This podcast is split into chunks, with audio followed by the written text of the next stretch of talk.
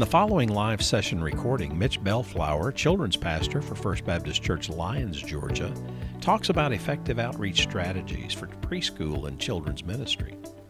What is your church's strategy for reaching young families in your community? Are they working? This session explores some effective strategies to connect families in your community to your church. Let's join Mitch now.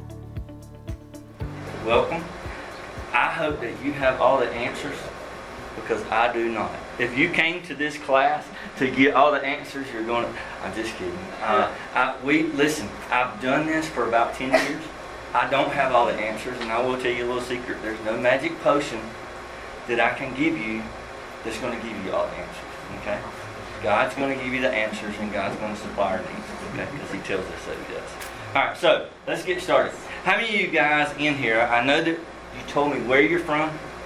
Some I recognize, some I don't. If you're in here and you're from a small town and serving kind of like a small church, raise your hand. Okay, so about half of us, maybe a little more than half of us. Okay, I have served. Small. Well, when I say small, I'm thinking uh, 150 members or less. How about that? 50 members or less. Okay, all right. Or even 100 members or less. Okay. All right. Okay. All right. Well, I have served in probably the smallest church in our community. It's called Normantown Baptist Church. There was about 10 members in that whole entire church. Okay? 10 members for for a length of time. So, when I say I've served in a small church, I served in a small small church. Now I serve at probably the largest church in our our area, uh, which is Lyons First Baptist. But I've done both. Now, whether it's a small church or a big church, there's a difference, right? There's some differences between a small church and a, and a big church. What are some of the differences? What would be some differences or some, I, I guess, some pros and cons or pros to either one? Give me some difference between a small and a large church. What do you think? We're limited as the volunteers to pull from. Okay, volunteers, Financial resources. money, Vision. okay? What else? Facilities. Building space. Space. Okay. Those are some good answers. I can tell you that they're up there too. Because I was trying to, when I was uh, preparing this, I was going through and I was racking my brain. I was like, all right, so there's differences. I've worked in both. What are some of the differences? You guys have named a lot of them. The first one that I thought of was money. Okay? You think because you you know a large church you got an endless budget okay? You do have a little bit bigger budget than a smaller church okay? But it, it's money okay? All right so that's the issue. Volunteers. Volunteers. In a smaller church you're going to have a smaller amount of volunteers than you would in a larger church. Come on. And then kids. What about kids? A smaller church is generally going to have less kids. In normantown this is what our kids' wing looked like. Actually, it was a kids' room, but this is what it looked like. And this was when I first started getting into it about 25 years ago. We had one room over here. We might have had an infant. Our next child was probably kindergarten. Our next child was fourth grade. We might have had an eighth grade, and that was pretty much it. Okay? You see the, the space there? So that's kind of what you're dealing with with a smaller church. Okay? So kids, that's a little different. Space, I heard space. Smaller churches little less space. And then, what about traditions? When, you, when I say traditions, think about traditions. A smaller church usually has different traditions than some of your larger churches. Okay? All right. And then you also got bivocational employees. All right. Your larger churches tend to have a full-time paid staff members. Okay? More than one most of the time. In a smaller church, you got to a bivocational pastor, and that's pretty much who you're paying. The rest of it's going to be voluntary work, okay, or volunteers. All right. So now, no matter if you're in a small church or a large church, here's the thing: you still have the same mission. Okay. They're different things, but the mission is the same. Uh, the doctrine and the value to the kingdom of God is the same, whether you're in a small church or a large church. Okay? It's just the way that we carry out division is the only difference. All right? That's the only difference. So, let's take it down and get a little bit smaller. We're going to think just a touch smaller right now. And when I say smaller, I mean kids smaller. Okay? So we're going to talk about children's ministry. And we're going to talk a little bit about uh, even in smaller churches, big churches, how to attract, how to keep them, and those kind of things. So, how many of you guys have ever heard anyone say this statement right here? Our children is the future of our church. We've all kind of heard that, right? I've heard it probably a hundred times. Our children are the future of our church. Well, now you know what? That statement is true. However, it's a little inaccurate. And this is what I mean. The children are the future of our church, but guess what? They're also part of the church right now. Okay? Not only are they the future of the church, they're part of the church right now. So we're going to take a look at that, okay? And here's the thing since they're the future and part of the church, if we don't grab them now, if we don't teach them now, if we don't get control of that now and get them in, something else will. Okay? All right, something else will. So let's look at this. I did a study this past week, and I looked, and part of it was through Barna and all, and, and everything. Now, here's the thing that I come up with. Current studies indicate that nearly half of all Americans, okay, half of all Americans who accept Jesus Christ do so before they reach the age of 13. 46% of all Americans that accept Jesus Christ do so before they reach their 13th birthday. That's huge. That is huge. Let's look at the next age group. Now, 29% was age group between 14 and 21. Okay? That's your next biggest age group. And then you got this 16% made Freshest Faith uh, from ages 22 to 39. And the smallest age group, the smallest age group was that 40 and above. Okay? 40 and above. So here's what I want you guys to take away from this. This first piece of the pie. Okay? 46%. That's almost half are 13 and under. We're talking seventh grade and under. If you're in children's ministry, and all of you are in some ways, or you would be sitting in these chairs, if you're in children's ministry, that is huge. You're teaching and you're telling the most receptive age group on the planet about Jesus every single Sunday and every single Wednesday. The most receptive age group you get to teach. 13 and under. Studies have proven it. It's not something that I'm just up here and it's not color on the wall. Okay? These is something, these companies have done studies and this is what they figured out. Now think about it this way. I'll give you another perspective of that kind of puts it back in mind. I, hopefully all of you guys do VBS in here. Does it, everybody do VBS in here? All right. If not, trust me, you should because VBS is a massive outreach. We do VBS, and here's the thing. This actually comes from Georgia Baptist Mission Board and some other studies as well. Now get this. 25% of all of our salvations comes from that one week of VBS. A quarter, 25%. Okay? That's huge. Hmm. So no other age group is like it. So when Sunday morning or Wednesday, when you're sitting there and you're thinking about it, you're like, okay, this is the most receptive age group that's out there. Now here's the thing. Because they're the most receptive age group, and because we get that opportunity, we need to figure out how to get the kids and how to keep them coming back after week, right? We need to motivate them. All right, so I've come up with a few things. Like I said, this is not a magic potion that I'm fixing to give you guys. It's just some things that I've thought of, it's some things that I've had to work through, it's some things that I think are very important. Okay? Probably you're already doing a lot of these.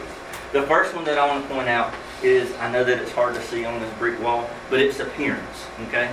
Appearance. What I mean by that is your first impressions. Okay? Now, take, you can even take me for instance, I guess. If I was up here and I had a dirty, torn shirt, something like that, your impression of me would not be what it is right now. Now, here's the thing truth or not, like it or not, when you came through and you saw me out in the hall or you saw me coming in, you had a first impression of me. Did you not? You did, didn't you? Can't help it. Everyone does it. All right? First impressions are a big deal. First impressions can make you, or first impressions, I think, can break you. And here's what I mean by that. When a kid comes in and it's their first time there, they have a first impression of that place. If they don't like it, if it's not something that excites them or attracts them, they're not going to want to come back. A parent's not going to come back either. Now, and a lot of these are, are with parents, but here's the thing. Who gets their kids to church? The parents. That same age group that, that we're talking about, 13 and under, not one of them can drive. Not one of them has a driver's license. Not one of them has a chauffeur. They can't just get in a limo and they drop them off at church. The parents are their taxis. They're responsible for getting them there. So parents has a big deal whether or not their kids come back and forth to church. So this is what I mean by uh, appearance. How about greeters? How many of you guys have greeters that's in, that's in there? Okay. All right, here's the deal. We have a greeter. Uh, Brother Larry and Miss Charlotte do it besides myself. We greet every single time that we have church. And it's the same greeters. And here's the reason why. When those kids come in, they're seeing the same friendly face every single time. So what happens is they get comfortable with Brother Larry. They get comfortable with Miss Charlotte. They get comfortable seeing me. And it gets easier, especially if they're little and they are we have some, you know how it is if you're in kids ministry and you've been in there too long or long enough, when you get some that's just coming in, they don't want to because there's no's there's going to be a separation from mom and dad. However, if you're constant with your greeters, if you're constant with the people that see them all the time, that will get better. Okay, so we do that every single time. Greeting. What about, how about your, your rooms? Now your rooms should be kid friendly, and this is what I mean. When I say kid friendly, I'm not talking, and I can go back to when I was in the other church. I can go back, the room that we used basically already had some tables and chairs in there. Adult tables and chairs. Did we change them? No. Now looking back on that, I'd have done a whole lot different. But I wasn't in full-time ministry then. We were just getting into it. But this is what I mean by kid-friendly. I mean chairs that are lower to the ground, tables that are lower to the ground. This this color right here, that would not get it in a kid's room. Okay? You can't have an adult room and put kids in it and expect them to like it. Alright? They just they're not built like we are. Okay? They're different. They're visual. So you need to have furniture that meets their stature. Okay? Alright, so it also needs to be clean. Clean. Especially if you're dropping off any nursery kids. Drop off a nursery kid and see what happens. If a mom or dad or a visitor comes in and they got a one-year-old and they go and they're going to check them in and they're dropping them off, but they can look through the window, and if I've got dirty carpets or if I've got dirty floors in there, guess what? They know that that toddler should be on the floor. How many of you guys sit in chairs the whole time? Probably none of us in children's ministry. When we go, I can tell you the first thing that my kids do. They go in there and they take their shoes off. I mean, they kick them off. I got teachers that kick their shoes off by the time they get in there. So what happens is we're a whole lot different than adults. An adult class will do exactly what you guys just did. They'll come in, they sit down in the chair. The only thing that touches their floor is the bottom of their shoes. Not so in children's ministry. We crawl on it, we play on it, we have a good time on it. We've got mats on it. So if your floors and your space is not clean, parents are not going to bring them back. Okay? The kids are really not going to come back. Now, the older they get, so make sure that your floors and all are clean. Make sure you have enough space. That was one of the ones that was brought up a while ago.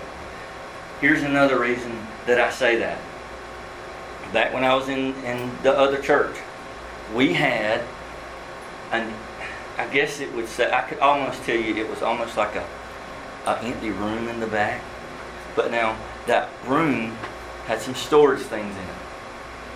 So what we did was we just took kind of a storage room and we tried to make that into a kid's room. Don't do that. Don't do that. Don't just get a closet or a storage room and make it into a kid's room. Make sure that they have their own designated space that's for them. Make sure it's clean, make sure it's attractive, make sure it's exciting, make sure it's colorful.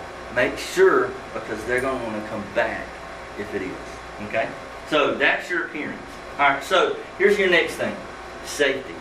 Now, it goes hand in hand. I, am not real sure about today. In today's time, it may be more important than appearance, to be honest with you, especially with now everything that's going on.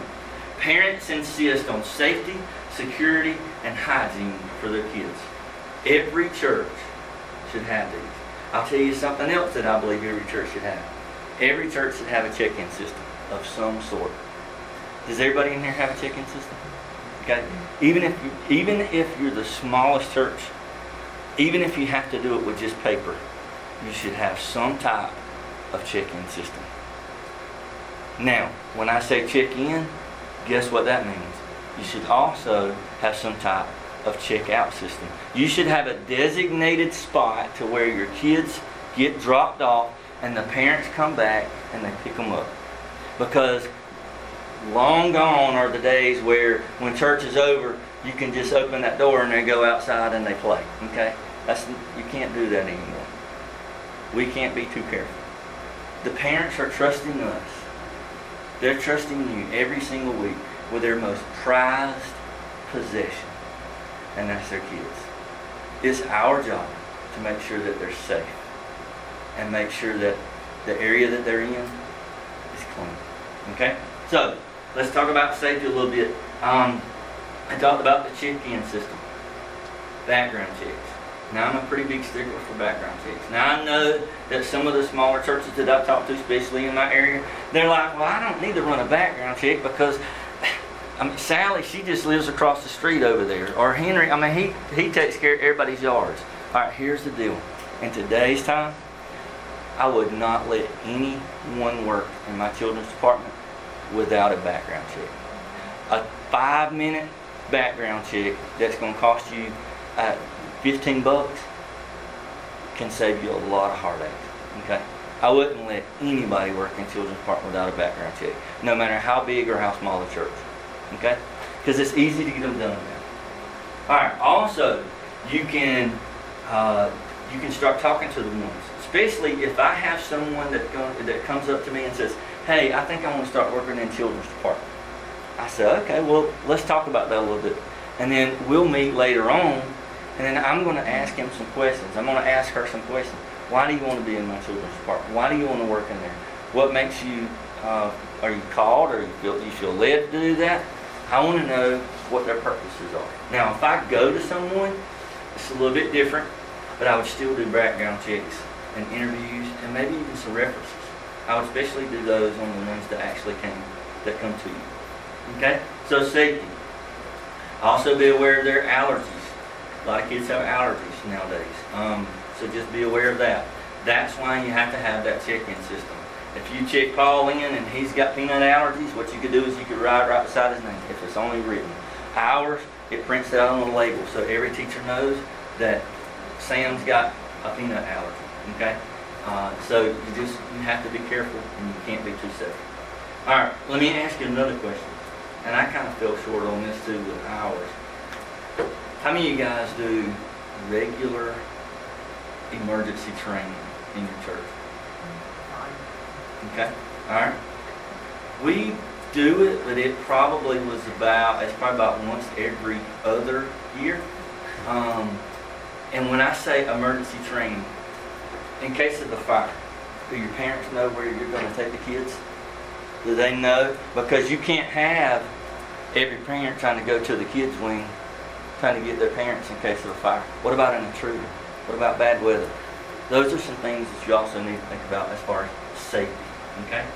All this, if you've got all this in place, parents will want to bring their kids and keep bringing them to church. Okay? So, next thing we want to talk about is workers. All right? So, workers. Now, we've already talked about children being the most receptive age. All right? So, here's what I would do. Since that the mo- since that's the most receptive age on the planet, you know what I would do? I would put my absolute best teachers in that department. Even now, some of you guys are going to say, "What?" Even if it means going and pulling them from an adult class. You've already seen the statistics. You've already seen the age groups. This is the most receptive age. Why not have your best teachers in this department? You should have rock star teachers in your children's department. That's what you should have. Even if it means pulling them from the adults. 40 plus, you saw the percentage. 40 plus. What was it? Nine? Somewhere around in there? 40. Nine. If you've got an outstanding teacher in that class, they need to be in that kids kids wing. That's your most receptive group, not your 40 plus. Okay? Now, that's just my little spill on that. I'm a children's pastor, so I want mine to have the very best. All right, so I would put the very best teachers in the area. I would go more into detail uh, about volunteers. I can talk a little bit more about that. I've got another breakout session tonight that strictly involves volunteers, how to get them and how to actually retain them.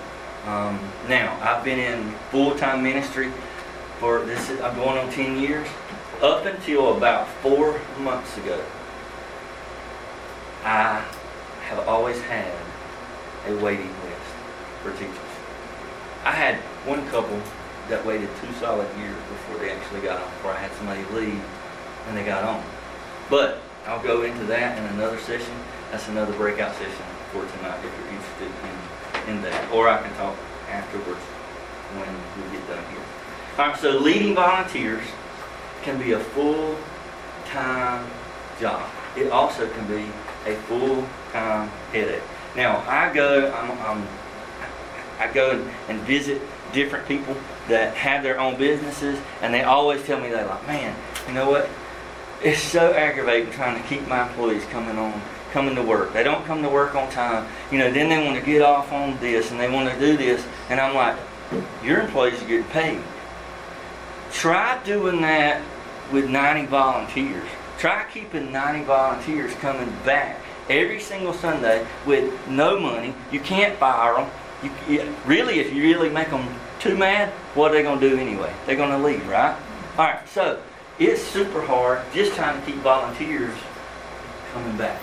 All right, so that's why you want to get the very best ones. All right, children's ministry requires a large workforce. It requires a large group of volunteers. There is no way you can do it by yourself or with just a minimum amount of people. If I had to do mine by myself, I would have to find something else to do. There's no way that, and God doesn't want us to do that. You don't have to do that on your own. Okay? Now, a teacher, think about this. A teacher that only lectures probably should not be in your children's department. If that's all they're going to do is just stand there and lecture, you might need to rethink that. And you may need to make a hard decision. You need to have teachers that are excitement, that are exciting. You need to have teachers that have a passion about kids. Okay? And I, I, again, I go into that a little bit more in detail in that other breakout session. Good teachers keep them excited and they use active learning techniques such as games and activities. I hope that all of you guys, when you're teaching your kids, use some type of game or activity or something like that, right? Now, here's the thing. This is what I will encourage you to do. Just don't use just any game or any activity. Whatever game or whatever activity you use, relate it back to the message and back to the story that you're talking about. Don't miss the opportunity through a game or to an activity to share the gospel again, to tell that story again. I've also heard it said before that it takes someone saying something about six or seven times before someone really actually hears it and gets it. Okay? So repeat it over and over and over. That's what you want in a worker. Make sure that every game is related to your lesson. Now, the next one is relationships. Now, relationships is big, if you ask me. And here's the reason that they're big. We're created for relationships. We're designed for relationships. We need to have a relationship with God, and we need to have a relationship with others. Okay? That's just how we were designed, and that's just how we were created. Building those relationships just takes, you just, you have to intentionally do it. Every single time that I talk to a child, you know the first thing that I do? I get on my knee. Every single time. And when I talk to them. Because here's the reason why. There's something different. Josh, there's something different if I'm eye level with you and I'm having a conversation rather than me being up here and them being down there. Get on that level. Build that relationship with them. Every single time. Every single time. Sometimes if it's small, I'll even scrooge down like this. But I want them to know that I care about them enough to get on their level and I want them to know that what they have to say is important to me. So, kneel down, get on a level, build that relationship. It's um, visit the rooms. Also, every Sunday after large group, this is what I do. Now, some of you guys may can do this, some of you guys may not can. I would encourage you, if you're the leader in that ministry, to visit your rooms. After large group, I go to every single classroom. It may not be, but for five or six minutes. It may be me only going to that three-year-old classroom and me playing truck or pushing the truck with sand in the floor. It may be going to the pre-K and just helping Anna color just a little bit on her sheet. Okay? But I go in every single room, and here's the reason why. I want them to know that I care about them. Also, what happens is when I visit that room, what does it do to that teacher that's inside that room? That teacher realizes that I care about what they're doing as well.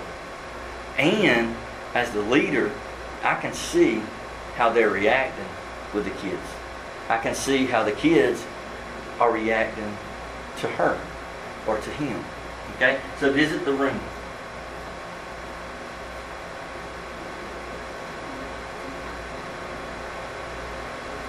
Do I have any pastors?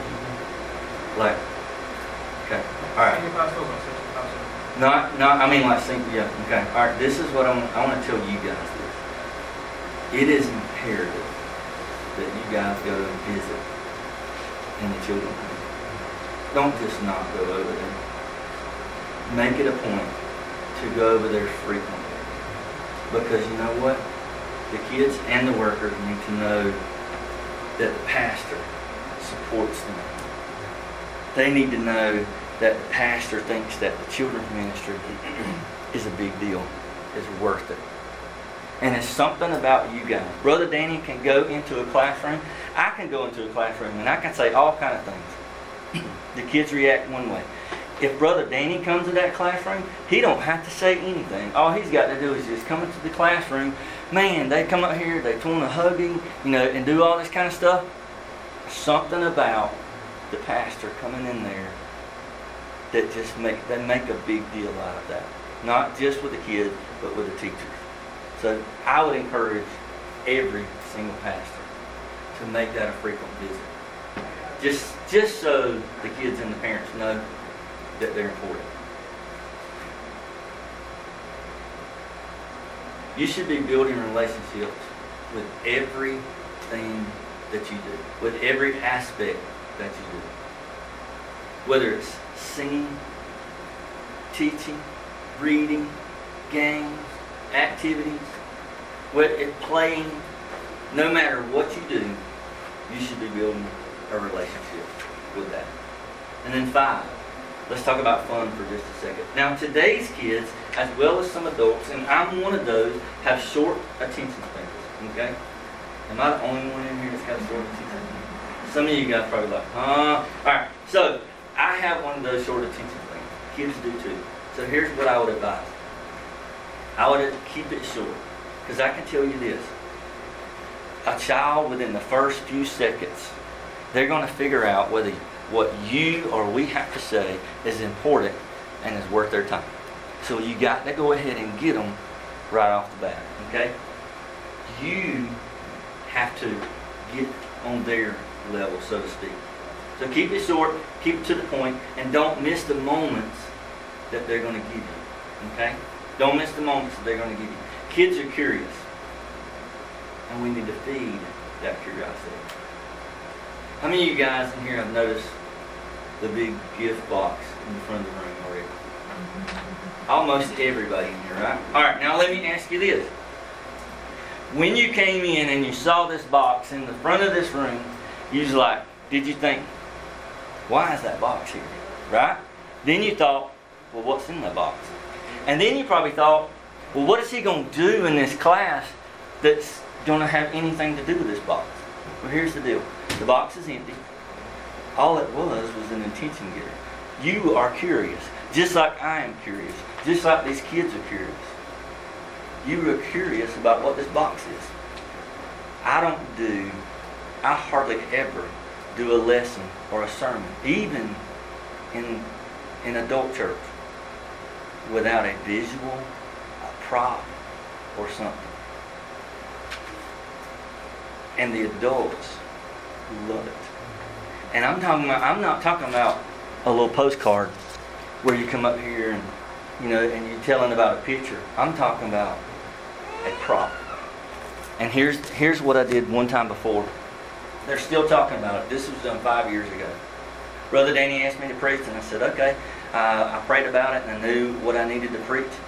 Well, I knew what I wanted to do because I'm always thinking how I would want somebody to do me. And because I'm a children's pastor, I just I can get away with a lot of things. Okay, so I said, you know what? Let's try it. Well, I went to our local marine marina and I borrowed a 14 foot aluminum boat. We put it on the stage of the sanctuary. Okay? I preached from inside the boat. Do you know five years later, I'll still have people coming to me saying, you know, I sure did like that message when you talked about getting out of the boat, you know.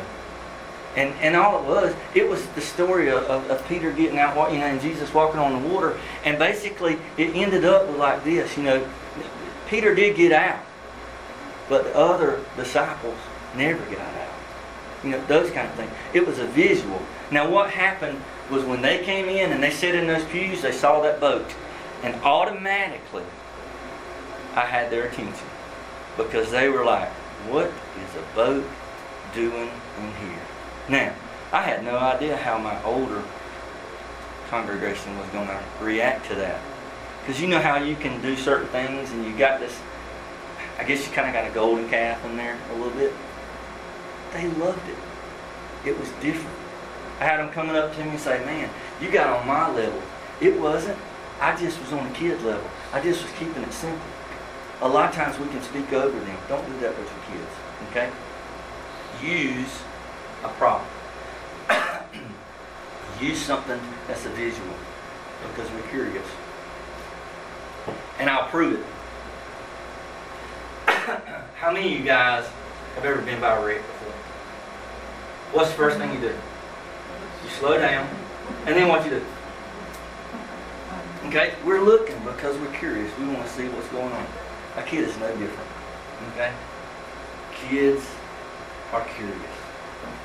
Yeah, a rig. That's what I was talking about. A rig.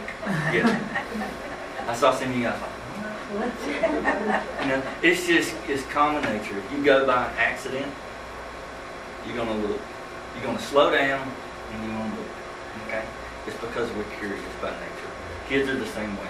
Alright, so just like this box, it got your attention. That's all it was used for. Now, you can do a lesson with almost anything. So use the curiosity to your advantage and keep them ready to discover. They'll also connect more. Okay? Now, here's what I mean by that.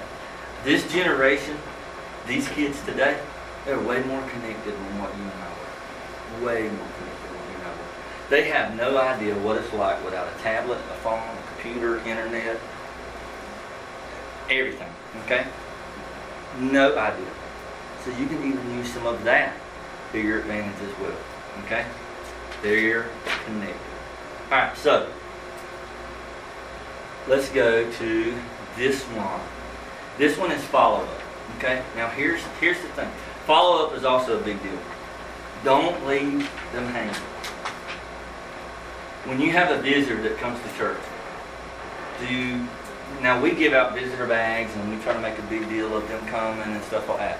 I hope you guys will do that as well. If not, maybe you need at least make a big deal of them coming and make sure that you have loved on them, not just the kids, but the parents as well. Okay? When we visit or when we greet the kids as they're coming in, we're also greeting the parents as well.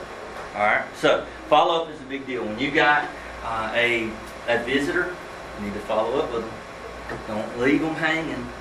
Try to get an address. Try to get a phone number. If nothing else, over the next couple days, send a card if you can get an address. If you can't get an address, send a text and say, hey, you know what? This is Brother Mitch from the church. I enjoyed you guys visiting with us Sunday. We'd love to have you come back. If you need anything, just let us know. Those kind of things. Follow up is a big deal. What about what happens when a kid gets saved? Is that the end? No. That's just the beginning. Really, what happens is when a child, when, when salvation comes, that's basically when you start. Don't leave them hanging because guess what? They're going to need to know what to do now. Now we use a thing, and I pro- probably a lot of you guys use it as well. It's called "I'm a Christian Now." You know, y'all know that what I'm talking about? Okay, that's a really good one. It keeps it simple. Uh, that's what we've been using for years. And what we do is we do that probably um, three times a year. That we'll have that class and we'll go through it because when a, when a child gets saved, they need to know what the next step is. They need to know that they need to have a quiet time, a daily quiet time, and they need to read the Word of God. They need to know what the Lord's Supper is and what it's about. Because now that they're a Christian, guess what? They get to partake in it. And it's not just getting a little piece of crumb, uh, a cracker, and then some grape juice. There's a whole lot more to it than that. To follow up with them. Follow up when they visit. Follow up when they get saved. Now it can be very time consuming, I know, but it's worth it. What about birthdays? Birthday cards. As connected as they are, there's something about getting a birthday card in the mail where they can open it with their name on it. Now we do that. I have some volunteers that come in every Sunday and they go through our system and that's what they do is they write birthday cards for that week and then we send them out. Parents love to when the parents see their kids getting to open the birthday card, you know what it tells them? That the kids matter to us as a church and that we love them and we're thinking about them. Alright? No difference. No difference. Just send them a card. Let them know that you're talking about and thinking about. Well, I actually told Kelly when I was preparing this, and I, I haven't started it, but I may start it. Um, you know, kids like to get cards, but adults like to get cards as well. Adults like to get cards as well. I, I actually, I, had, I don't know the details. I haven't figured out the details. It just kind of came to me when, when this. Some of you guys may already be doing something similar. I may go back and look at our database and see if I can figure out when like anniversaries are or when, you know, some things with our parents.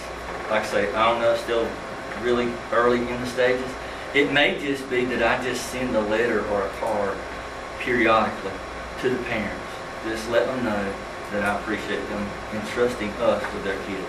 Parents like to get mail too, okay? Parents like to be informed. So, we need to make sure that we follow up, all right? The next thing I want to talk about is missions. Missions. Now, you're probably looking, you're probably thinking, missions? All right, let me ask you a question. How many of you guys do missions at your church? Our church is a very mission-minded church. We probably do uh, four to six mission trips a year, um, all, all kind of things, okay?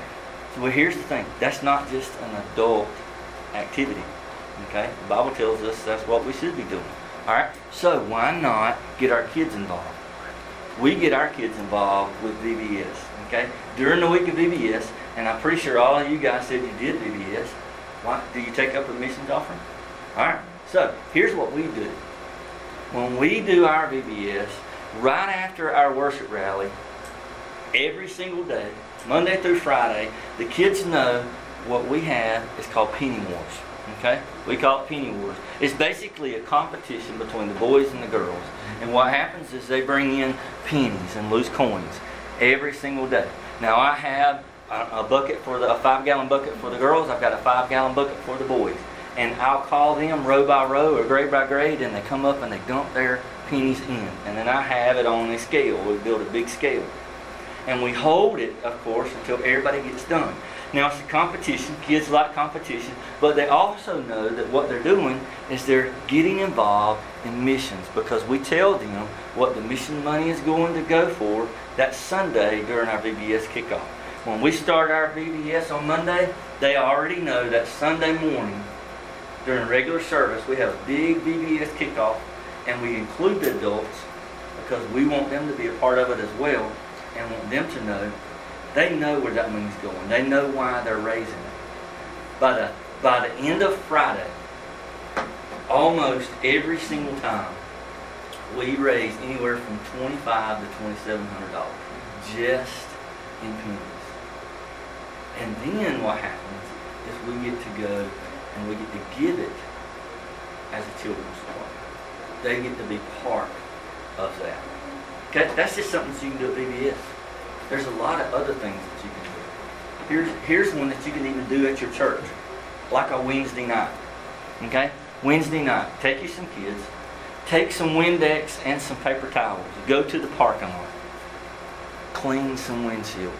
But underneath the, the windshield wiper, you leave a little note saying that it was a little missions project.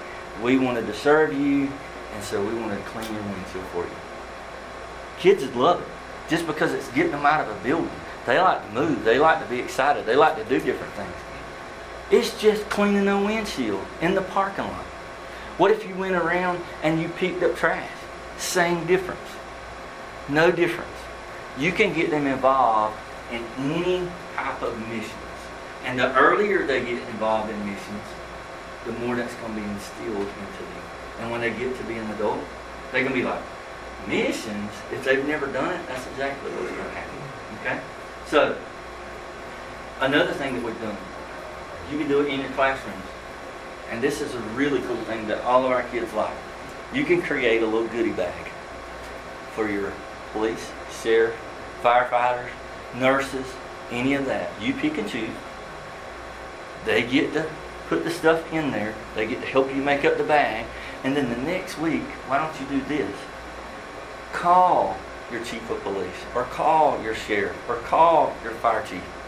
Get them to send someone over in uniform because kids love it. And then you, as a department, get to give it to them. It's just a missions opportunity. Okay? Missions opportunity. It's simple, it's cheap, but it gets the kids involved into missions. Okay? Give them the opportunity to serve others through missions. All right, another one is outings. Now, outings to me is a big deal. Okay, here, here's the, and, and here's the reason why. Kids need to see Jesus somewhere other than inside the church. If inside the church is the only place that they see Jesus, hear Jesus, and talk about Jesus, we got a big problem. They need to see Jesus outside the church. Okay? We need to be his hands and feet outside of the church. All right, so when we say when I say outreach, I mean events and stuff like that, like fall festival. That's one of them. Okay. Now this is also a perfect time for outreach in, in your community. Okay. Our fall festival is open to anyone. We have all kind of people that come. What about a movie night? You can take a big. Our association has a van or, or a trailer, and it has a big blow-up screen with a projector and stuff like that. Take it to a local park Set it up one night. Have a movie night. Anybody can come and watch it. Talk to them. Hand them some water. Hand them some popcorn. Hand them a track. Hand them some information about the church. It's an outreach opportunity. It's also building relationships outside of your church walls. The kids need to see us talking and teaching about Jesus outside of the church building. You're also um, building relationships with that. Get the entire church involved. Okay? Get the entire church involved. This Sunday that's coming up, uh, the 18th, I think it's the Sunday. Yes. Um, our whole church uh, will go. We rented our uh, aquatic center there in Vade. We will have services at the aquatic center. It's building relationship. It's outing. Brother Danny's actually going to speak a little bit, a, a little message right here. The kids are going to play at the splash pad. We're going to have the youth there, all the adults. We're just going to have a good time. They need to know that Jesus exists outside of church. Okay? And do it as a whole church. I would do it uh, as a whole body. All right, I talked to you about the fall festivals. I talked to you about movie night, uh, park night, um, tr- trunk or treat. Okay? All of these you can build opportunities and build relationships with. All right? The most powerful outreach tool, the most powerful outreach tool is a personal invite. Don't forget that. You can you can put it in bulletin after bulletin after bulletin. You can put it in announcement after announcement after announcement. The most powerful outreach tool you have is face to face. Remember I talked to you about the face to face? Face to face and a personal invite. If you invite somebody and it's a personal invite, they're going to have a hard time telling you no most of the time. Okay? So make it personal. All right? So outings. You could even have a parent night. And we'll do one of these uh, coming up soon. Basically, if you want to be a superhero to the parents, you have a parent night. And that means what basically what that means is you're going to take the kids, you're going to take them for three or four hours. They're going to be in your care at the church. You can do fun games with them. You can teach them. You can do some movies and stuff like that. While the parents, maybe they just need to go on a date night. Maybe they just need to go buy groceries without having three kids tagging along trying to get to the toy aisle. Okay? Whatever the reason, whatever the reason, it's, it's an opportunity. Now, you talking about being excited? Just do one of those and see what your parents react like. Okay? Outings. Make sure that you do. The top 10 or the top reasons family visited our churches was because of an outing, basically. Okay? I'll tell you this. And it wasn't an event that was done inside the church. Most of the time, if you'll talk to them and you'll think about it, it was because of a movie night, because of a fall festival, a trunk or treat. Someone invited them, and that's how they got connected to our church. Okay? That's what outings, and that's why they're important. Okay? Extend the welcome mat. And then, last, parents. Okay? Now, I told you a while ago that parents were the taxis. Okay? They're what gets the kids to and from, to and from your church. Kids can't drive themselves. Now, millennials have a lot of kids. Okay? The millennial generation is the largest generation in American history. However, it could be it could be surpassed by Gen Z. Okay? So if parents visit your church, one of the highest priorities is the quality of the children's ministry. Okay? They need to know that their child is being loved, that their child is happy, that they're being taken care of. You need to build relationships with these parents. Even though my title is children's pastor, I can tell you this, Josh can tell you. I spend as much, if not more time ministering to the families and to the parents as I do to the kids. Parents are important. Parents are a big deal. Parents want you to make sure that they're noticed. They're the taxis. I don't care how great your kids might like it. Make mom and dad mad and see what happens. Make mom and dad feel like you don't care about the kids. Make mom and dad feel like you don't care about them and see what happens. They'll find some place where they do feel like they're getting cared about. It's just a big deal. Parents are a super big deal. Especially this new generation. Now, some of you, most, I, I hope most of you guys, some of you guys will anyway. When I say helicopter parents, do y'all know what I'm talking about? Mm-hmm. All right, we've all heard that, right? All right, so which means this last generation that, that was in, we're basically called the helicopter parents, okay? Where we kind of hovered over everything. All right, well here's the deal. This new generation, think of this. Think of think of a motorcycle and a sidecar, okay? They're no longer just hovering. They're actually connected in this new generation. And what I mean by that is the breakaway is going to be way harder than what it was. They want to know. They want to go. They want to be right where their kids. You, I notice a trend, and you may notice it too. I notice a trend, especially in the, in the smaller ones, the ones that's, that's coming up now. They can't, a lot of times, they can't hardly do anything for themselves. You want me to tell you why? Sidecar parent. It's no longer a helicopter parent that's hovering. Now you're connected. Now that parent wants to do everything for you. Okay? So that's that new generation that's coming up. Now you got a sidecar parent. Nothing wrong with it. You just got to adapt. You got to just be aware of that generation. Okay? The parent needs to be involved just as much as you. You need to involve that parent. They need to be informed. Remember I told you that I heard one time before, you got to say something six or seven times for it to stick. Okay? Six or seven times for it to stick. No different with the parents. All right? So, and then our last. I saved our last, our best for last. Okay? So, prayer. The Apostle Paul tells us to what? He tells us to pray without ceasing, to pray constantly. Okay? Guys, I can tell you, if you're in children's ministry and if you've been in children's ministry in the length of time, you better know how to pray. Pray, pray, pray. Now, here's the thing we need to remind ourselves that prayer does not need to be neglected.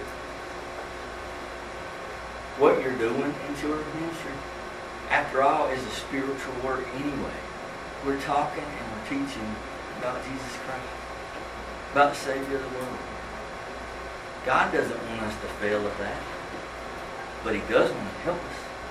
All we have to do is pray and ask. Okay? Imagine. Now, get this. Imagine what it would be like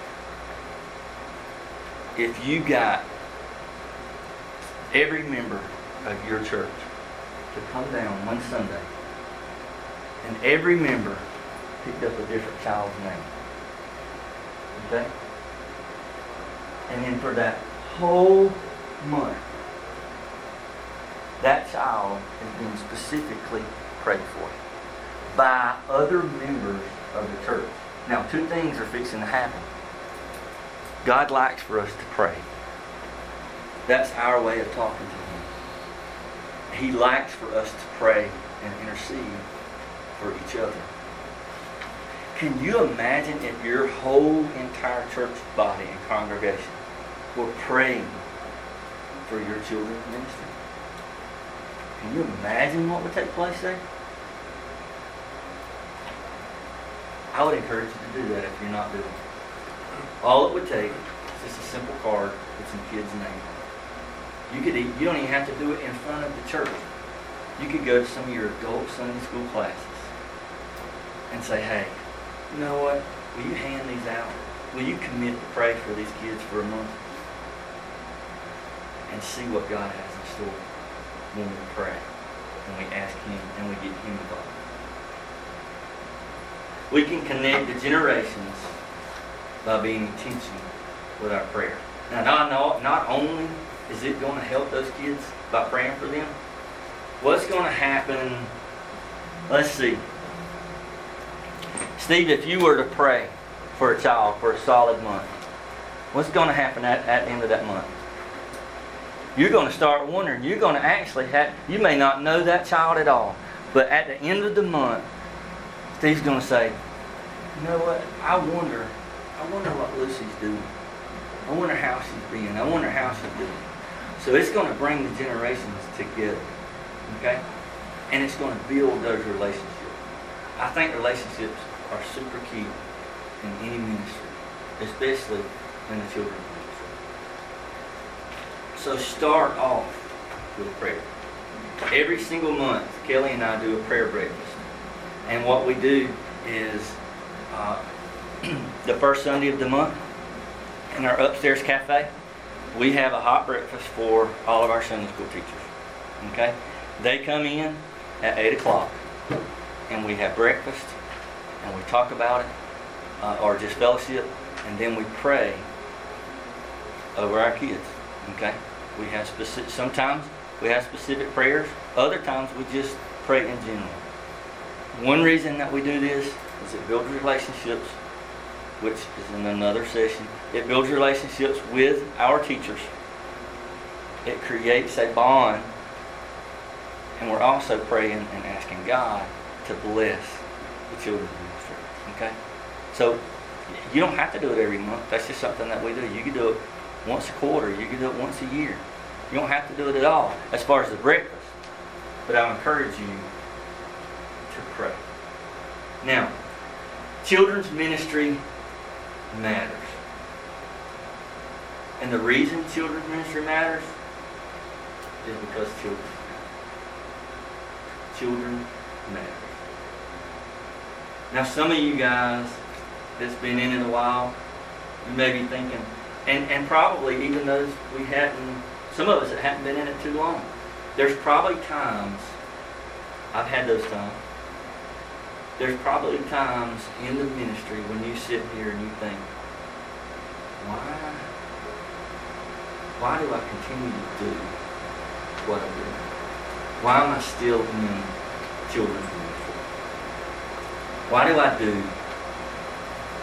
what I do? This is why.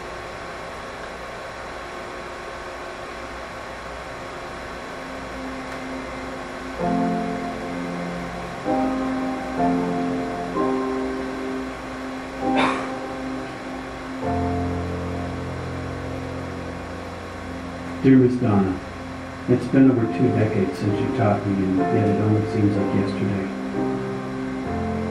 I bet you never thought you'd hear from me. I remember your first Sunday in our all-boys Bible class. You were hardly angelic, nor eager to break in yet another rookie teacher. As you soon learned, we were little guys who had already experienced a lifetime of heartache. Some of us had divorced parents.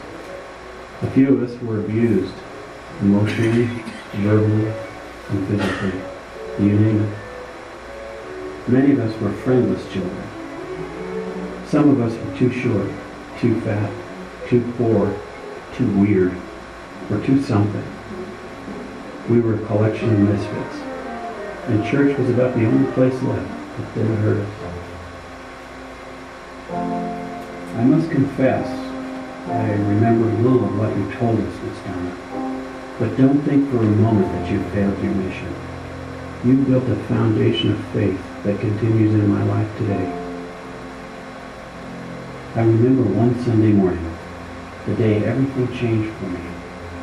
You'd already logged several weeks in the trenches, and after the umpteenth time we disrupted, demoralized, or been discourteous to you, I asked, why do you stay? Why don't you leave like the others? Do you remember what you said? You pointed to a picture of the cross and said that Jesus died for me and never quit when times were tough. You told me how people ridiculed, rebelled against, and rejected him. You then said something I'll never forget. You said that Jesus loves me so intensely that he willingly endured it all, so that everyone could know his love. And sometimes Those who love Jesus need to do the same, so others will know his love. You don't know this, but I was blown away by what you said. You loved me without condition. You saw what I could be, not who I was. It was then that I saw Jesus, not just in your eyes, but in your hands, in your heart. You became Jesus in the flesh to a little boy. I was never the same again. As time passed, you taught me truths from God's Word. I'll forever be grateful to you for leading me where I could not go, nor dared to try. Today, I'm a Sunday school teacher, all because you saw something in me that no one else did. I thank God for you, Miss Donna. You were God's gift to a little boy who merely craved love. So when you feel discouraged and think you're not causing much change when you teach, I know that still happens sometimes. Just think of me and remember what you taught me. Our God is the master of miracles. I am your miracle.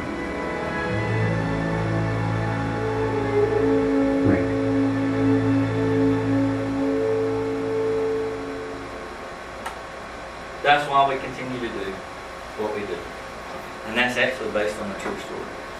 I have those stories in our home church where we have kids that come up through and are now teaching Sunday school. That's why We do children's children. All right, here's my information. Okay, that's my information if anybody needs it. Uh, we've got, well, we ain't got much time, so, but any, any questions? So it was all clear as mud, right? Mm-hmm. Just remember this, there's no magic potion. There's nothing that I can just give you that's gonna make it happen. You have to be intentional.